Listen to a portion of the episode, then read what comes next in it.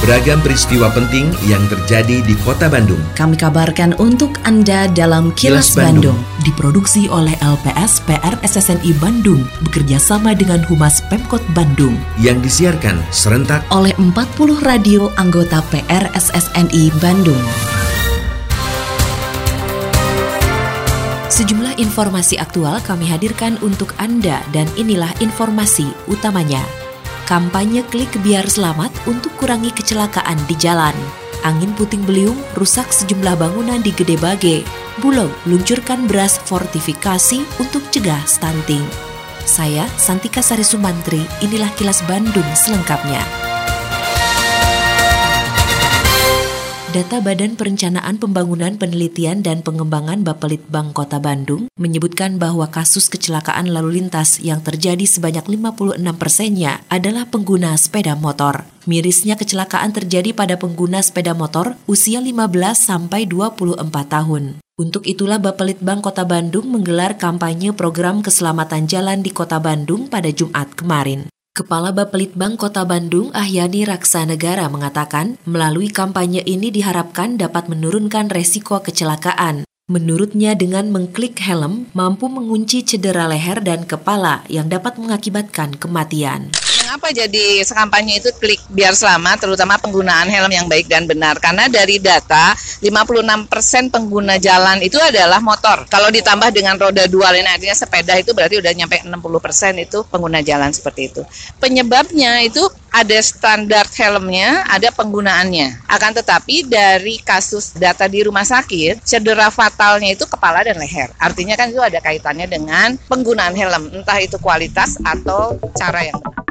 Melalui kampanye program keselamatan jalan, pemerintah Kota Bandung berkomitmen untuk terus mengingatkan pengendara dalam memilih helm standar dan menggunakannya dengan benar. Hal tersebut disampaikan Wakil Wali Kota Bandung Yana Mulyana saat membuka kampanye program keselamatan jalan di Kota Bandung pada Jumat kemarin. Seperti dilaporkan reporter Evi Damayanti, Yana juga memastikan Pemkot Bandung akan terus mengembangkan infrastruktur demi keselamatan dan kenyamanan dalam berkendara dengan kesadarannya klik itu resikonya kan semakin berkurang gitu ya. Mudah-mudahan kita bisa konsisten terus lah, terus mengingatkan itu usia 13 sampai 35. Ini kan kalau kita nggak konsisten yang umur 12, yang umur 11 ini kan mereka jadi pengguna terus motor, mereka juga harus kita terus ingetin gitu ya. Meskipun sebetulnya nggak boleh, tapi mereka minimal sebagai penumpangnya juga harus klik gitu loh. Jadi konsistensi lah. Kita terus mengingatkan terus untuk mengingatkan terus memperkecil resiko.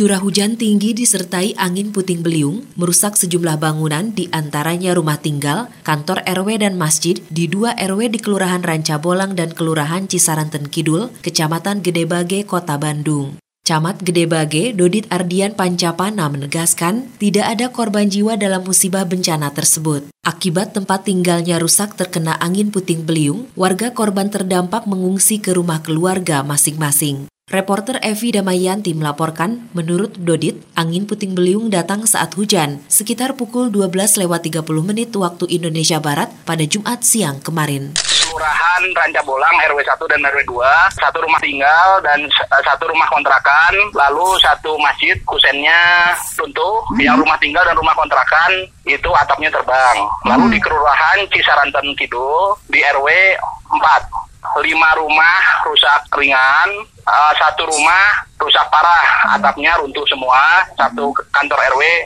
sebagian temboknya runtuh, tidak ada korban jiwa. Badan Meteorologi, Klimatologi, dan Geofisika BMKG Stasiun Geofisika Bandung mengimbau masyarakat untuk mewaspadai hujan yang terjadi saat pergantian tahun baru. Kondisi ini karena secara umum hujan sudah turun secara merata di seluruh wilayah di Jawa Barat. Kepala BMKG Stasiun Geofisika Bandung, Tony Agus Wijaya mengatakan bahwa potensi hujan khususnya di kota Bandung terjadi pada siang dan sore hari. Seperti dilaporkan reporter Suparno Hadisaputro, Tony menyatakan karena hujan yang disertai angin kencang timbul pada waktu-waktu tertentu dengan intensitas cukup besar. Di akhir Desember ini musim hujan sudah merata ya dan sampai tahun baru nanti juga perakiraannya masih relatif sama. Cuacanya didominasi berawan dan juga hujan terutama di siang dan sore hari. Minggu-minggu ini pagi sampai siang itu masih berawan tapi potensi hujannya di siang hingga sore hari Kemudian malam hari juga potensinya berawan dan juga hujan ringan sampai malam tahun baru nanti. Intensitasnya ringan hingga sedang. Saat ini, perkembangan teknologi di berbagai sektor begitu pesat dan semakin memudahkan masyarakat dalam menggunakannya, termasuk kemudahan dalam teknologi finansial. Hindarkan Anda dari godaan iming-iming hadiah atau imbalan uang dengan memberikan identitas diri seperti KTP, SIM atau paspor, dan foto diri kepada orang lain. Karena data Anda dapat disalahgunakan untuk membuat akun palsu dan bertransaksi keuangan tanpa sepengetahuan Anda.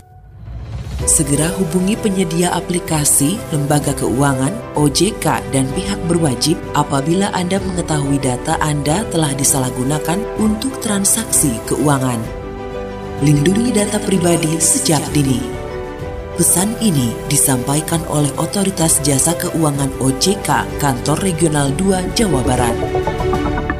Penataan terhadap pedagang kaki lima PKL di Kota Bandung selain dilakukan penempatan lokasi juga dengan penyeragaman ukuran lapak dan bentuk kiosnya. Kepala Dinas Koperasi Usaha Mikro Kecil dan Menengah UMKM Kota Bandung, Atet Dedi Handiman mengatakan, dengan penataan tempat dan penyeragaman kios, diharapkan dapat memperindah lokasi, juga tidak membutuhkan ruang yang berlebihan. Seperti dilaporkan reporter Agustin Purnawan, menurut Atet, model penataan yang sudah dilakukan di Cicadas akan diterapkan juga di tempat lain seperti PKL di kawasan Cikapundung Barat.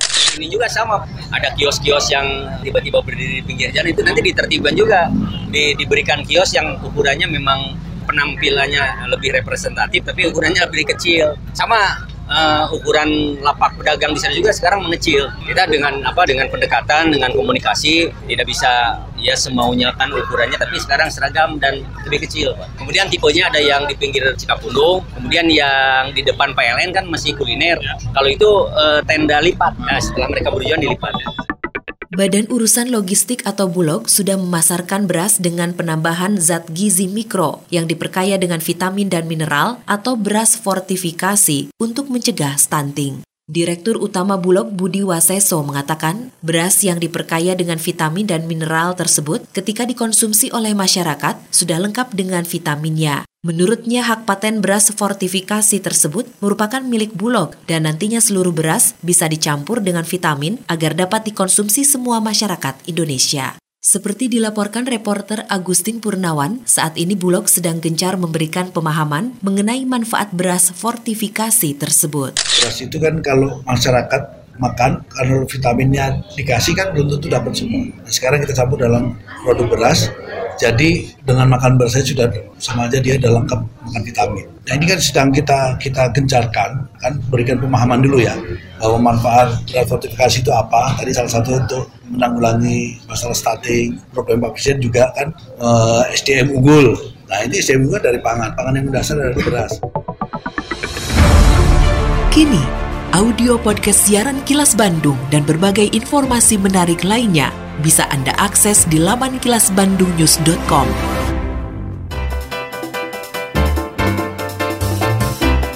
Berikut sejumlah agenda kerja para pejabat Pemkot Bandung Sabtu 28 Desember 2019.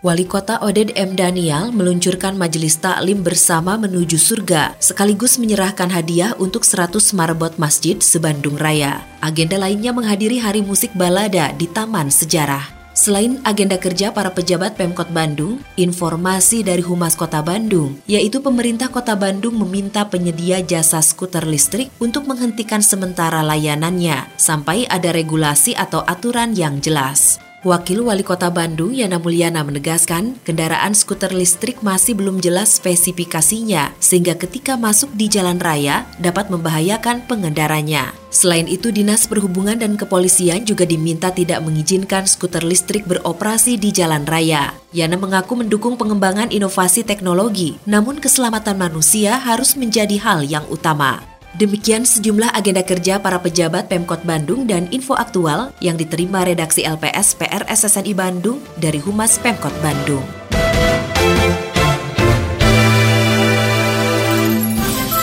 Terima kasih Anda telah menyimak Kilas Bandung bekerja sama dengan Humas Pemerintah Kota Bandung yang diproduksi oleh LPS PR SSNI Bandung.